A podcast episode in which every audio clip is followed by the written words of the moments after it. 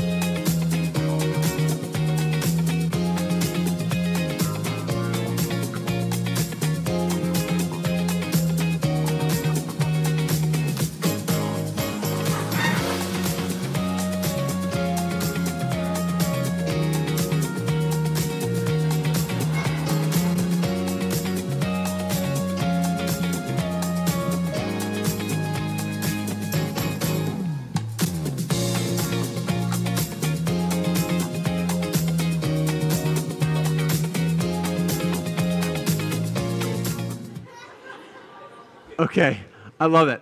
Uh, so, first of all, props to that guy who was an incredible backwards driver, right? So it, it, strikes me that there is something that is really insightful about that moment. I think maybe all of us have had a season in our life where we said, uh, I'm going to try this crazy different thing. I'm going to try something in a new way, in a different way, and just see what happens. And, and sometimes it works, right? Sometimes it, gets us where we're trying to get to. Uh, and then we just sort of double down on that decision and we do it again and we do it again and we do it again. And, and sometimes we begin to realize that we're almost stuck in that pattern that, you know, pardon the pun, but we can't change gears. We can't turn around. We're just um, continuing down that path. Uh, we have a tendency to kind of double down on those mistakes, uh, to embrace our faults. Oh, as, as an aside, um, in my living room, uh, there is a coaster. Uh, we have one coaster in my living room, and the coaster has a little message on it. It says, I told my wife to embrace her mistakes, and she hugged me. I don't know why my wife thinks that's so great, but that's the only thing in our. Anyway, that's not related to our sermon, that's just extra. Uh, I, I, think sometimes we get into this pattern, and I think that's where Jacob is in our story. I think Jacob um, did something that worked, right? He, he lied, he tricked, he deceived his brother, and it worked. And so he did it again, and he did it again and again and again, uh, to the point where he didn't know how to stop doing it, to the point where he was kind of stuck in this pattern, and he just couldn't turn his life back around. And when things didn't go his way, his solution was to live into his name, right? He's the heel grabber, he's the taker, and he wants to take more and grab more and lie more and deceive more. We fall into this same trick. Sometimes it's not even about something immoral. Sometimes we just get into a pattern and we can't turn our life around. We, we get into a work situation and we find that we can make things better by working a little bit harder and a little bit longer. And it works. And so we do it again and again and again and again until we wake up and realize that we're working 80 hour work weeks and the rest of our lives are falling apart. We do this with our money where we say, ah, you know what, I, in the moment I need something, I can't afford it, I'm going to put it on my credit card, I'll get a little bit of debt, and that worked great, and so I'm going to do it again. And I'm going to do it again and again and again until all of a sudden I'm in debt beyond what I imagined and I don't know how to turn my life around. We do it in relationships where we say, boy, you know what, I know he says he needs that to be happy, and so I'm going to give him what he asks for, and I'll just keep giving and giving and giving and hoping that one day he starts to love me if I give him enough. And in every one of those situations, we find ourselves uh, in this backwards drive down the highway, wondering how long we can keep this up. Right? How long until we reach a point where we can't keep going on? And what happens when we can't fool ourselves anymore into thinking that what we're doing is okay, that what we're doing is working, that it's going to get us where we want to go? That's where Jacob is on this night, on the edge of the river by himself. He has all that he has grabbed and taken. He has all uh, his brother's birthright and his brother's blessing, and he's got all of the wives and the children and all the wealth he's accrued, even the covenant of God. He's got it all, but now it's all at risk. Esau is coming. He's got to go home, and there's nothing that he can do to hold on to all his stuff. He doesn't know what happens when his brother shows up, but he knows that he can't trick him again. He can't double down on the same pattern. Um, the way his life is going is a way of destruction. And in, in fact, I think he even begins to recognize how incredibly self absorbed his life is. There's something interesting in the story. Did you notice that he sends all his wealth and his women and his children across the river and then he stays behind by himself? It reminds me of a story I heard about a Chicago mobster named Lenny Patrick. Lenny Patrick was a, a criminal and a villain um, but ended up becoming a federal witness against the Chicago mob. And so he got state protection. And while he was um, in productive custody, the mob was trying to intimidate him to not testify. So they bombed the car of his stepdaughter. No one was killed, uh, but they bombed the car of his stepdaughter as a threat. And so he understandably lived in fear for a good portion of his life thereafter. Uh, and so every morning, not knowing whether his car was going to be bombed or not, he sent, this is a true story as far as I know it, he sent his wife out to start the car every day for years. Jacob sends his wives ahead of him and his children ahead of him. He says, Hey, you know what? When we meet Esau, I want him to see you first. And then in this moment, when he has to recognize how broken his life is, at this rec- moment where he has to recognize how self centered and self obsessed his life has been, where he recognizes he's going in the wrong direction, he meets a man in the middle of the night and they wrestle. Now, this part um, I totally get because when anyone visits my house anytime after 8 p.m., I just assume they're there to wrestle, right? And so that's what we do. It's great, super fun. Um, no, this is, this is a weird moment in the story, right? It's, it's weird for a couple of reasons. Um, first of all, we're told that this man, that Jacob is wrestling with is God. He says, You've wrestled with God and prevailed. Now, elsewhere in the scripture, sometimes we're told it's an angel of God. Either way, this is not a human that he's wrestling with, it's an emissary of the divine. And I think we should assume that Jacob is not going to be able to overpower God in a wrestling match. There's no, I held you down and counted to three situation happening here. It's also worth noticing that the only time we hear anything physical about their wrestling match is when the, the man, God, touches Jacob's hip and immediately puts out a joint. So the only time anything physical happens, one guy has complete power over the other. The other thing that's worth mentioning as a detail is that Jacob is 97 years old at this point in the story. And I will be the first to admit that there are some people over 97 years old that I would not mess with. I'm pretty sure Ruth Renneke, who's 102, could take me in a fight. But, but I don't think the intent here is that this is a physical altercation. Jacob's doing a different kind of wrestling. J.I. Packer says it like this That night, as Jacob stood alone by the river Jabbok, God met him. There were hours of desperate, agonized conflict, spiritual, and as it seemed to Jacob, physical also. Jacob had hold of God. He wanted a blessing, an assurance of divine favor and protection in this crisis, but he could not get what he sought. Instead, he grew ever more conscious of his own state, utterly helpless, and without God, utterly hopeless. He felt the full bitterness of his unscrupulous, cynical ways now coming home to roost. He had hitherto been self reliant, believing himself to be more than a match for anything that might come, but now he felt his complete inability to handle things and knew with blinding, blazing certainty that never again would he dare trust himself to look after himself and carve out his own destiny the nature of Jacob's prevailing with God was simply that he held on to God while God weakened him and wrought in him the spirit of submission and self distrust. That he had desired God's blessing so much that he clung to God through all this painful humbling till he came low enough for God to raise him up.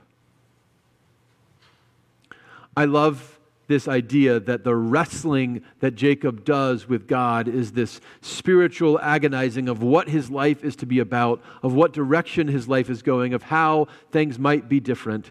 I think there's even a, recognition that his relationship with God until this point was kind of broken. It was transactional. It was, if you do this for me, then I'll do this for you. Jacob actually uh, sort of sees God maybe in a way that some of us see God, right? Maybe in this idea that, hey, if I believe in you, and then go to church once in a while, and then you're going to send me to heaven, then hey, we got a good deal, and I don't have to worry about the rest of all the other stuff. I don't need to be one of those in the church all the time Christians, one of those I memorize the Bible Christians. I'm just going to be, you know, I'm just going to punch my ticket. A little bit like a person who gets married to get a green card, right? We're going to go through the motions, we're going to make the commitment, but the purpose is not the relationship, the purpose is what I can get from it. I think in this moment, Jacob realizes that God is not in the habit of being used. And so uh, John Walton says uh, Jacob's name, uh, which has embodied his character throughout the story, he's the heel grabber, he's the taker, he's the deceiver. Jacob's name gets changed to Israel, to he who wrestles with God. And Jacob's worst quality, the quality of just grabbing and taking, becomes his greatest strength when he directs it towards God. It becomes his identity. He's going to be the one who won't let go of Yahweh. What if our life wasn't about managing or balancing or trying harder or being enough? What if our goal wasn't through moral or immoral means to hold on to our possessions and position and pleasure and power and even our people? What if we recognized that all of that was just a backwards facing life? I think wrestling with God is kind of simple, actually. It's just about turning around. It's about turning from being Jacob to being Israel, from the sunset to the sunrise, from our past to our future, from ourselves to God's selves, from death to life. Not something that we can make happen with our effort, but with our effort, we can hold on to God while He turns us around. We've got another story this morning, uh, the story of Mary Magdalene at the tomb. Um, Mary is at a different point in her life than Jacob is. Mary is already forward facing. Mary has already recognized that Jesus is the center of her life, that he's more than just her rabbi, he is her Messiah, he is her Savior. Mary is trying to hold on to Jesus, but her hands aren't strong enough. I think this is hugely important. Even when we are trying to hold on to God, there will be times when it seems like we're not able to do that. Even when we let go of the other stuff in our lives and say, God, you are the most important. You're the one that matters. You're the one I'm going to kind of cling to. There'll be times where it feels like God just keeps slipping through our fingers. Everybody in the scriptures experiences this from Mary in this moment to Jesus in the Garden of Gethsemane. We call it the long, dark night of the soul. It's the experience of feeling distant from God, even when we're trying to hold on. But as Mary goes through this separation, as she's looking for Jesus, Jesus comes looking for her. And we get one of the strangest and I think most important lines in the Gospel of John. Jesus says to Mary, Don't hold on to me. So I think this matters on several levels, but let's talk about the most practical one. I can only assume in this moment that when Mary sees and recognizes Jesus, she runs to him, she grabs him, she hugs him, and they hug for a really long time. Have you ever had a hug that was just a little bit too long? Right? You're like, okay, dude, you need to, we need to go on. Uh, I, I, think this is that kind of moment. I think Jesus says, uh, Mary, I love you, but I got other people I, I got to see. I got other things I got to do. You're going to have to like let go. Uh, I, I, had this experience uh, when I first came to uh, know Krista's family and moved, and then later moved to the Midwest. I met this uh, experience called the Midwest Goodbye. And the Midwest goodbye takes a long time. Have you, some of you experienced this as well? Um, I remember at least one time where um, we were saying goodbye to somebody, And I said, hey, great to see you. Thanks. Good to see you. Blah, I got to go. And I left and got in the car. And then I realized that no one else was coming with me. And that Krista and her parents were still in there saying goodbye to so and so. And I waited for like five minutes. And then I went back in. I said, What are we doing? They said, We're still saying goodbye. Uh, takes a long time, apparently, in the Midwest. Um, this, this is a great thing. Um, and I think this is Mary's experience, right? Mary gets, in a beautiful way, she gets a Midwest goodbye with Jesus, right? She gets this incredible moment of closeness with her Savior. But it's not the end of her story. Everything changes with the resurrection of Jesus. Jacob was blessed to be a blessing to the nations, but we have met that blessing in a man from Nazareth who wouldn't stay dead. And so holding on to Jesus doesn't mean literally staying with him in the garden or on the mountaintop. It doesn't mean that we have to be in church all day, or it doesn't mean that we keep our faith to ourselves or even keep Christ for ourselves. Like Jacob, as the sun rises on Easter morning, we are called not just to meet Jesus, but to go back to our lives changed people. So Jesus sends Mary out to tell others the good news. He sends Mary out to tell others about the story of Easter, about what Easter means. I, I want to share a little bit about what Easter means with a video. The word Easter literally refers to the time of year in the spring when the days become longer than the nights. But for the person who knows Jesus Christ, Easter means a lot more than that. It means that even though Jesus died, salvation didn't. Even though Jesus was buried, hope wasn't. Because Jesus is alive. Easter means there is forgiveness for my failures, grace for my guilt, and mercy for my misery. Easter means that the pain and the silence of living in a Saturday world isn't purposeless and it isn't permanent. Easter means that I can't out sin the grace of God and I can't outrun the reach of God. It means that Jesus is King. Light overcomes darkness, justice will win, and brokenness will be broken. Easter means that the scars on the hands of Jesus are telling a story of victory, not defeat. And the same is true for me.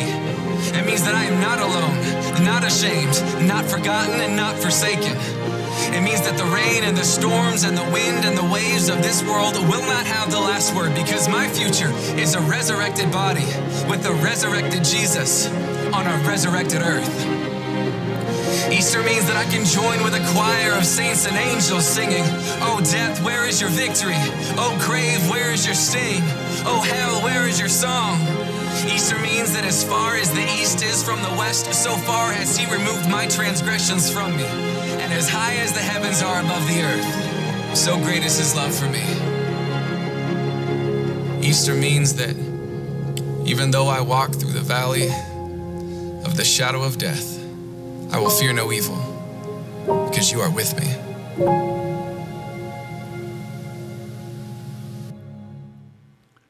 Let me tell you one more thing that Easter means. Easter means that when we aren't strong, when we can't hold on to God, God holds on to us.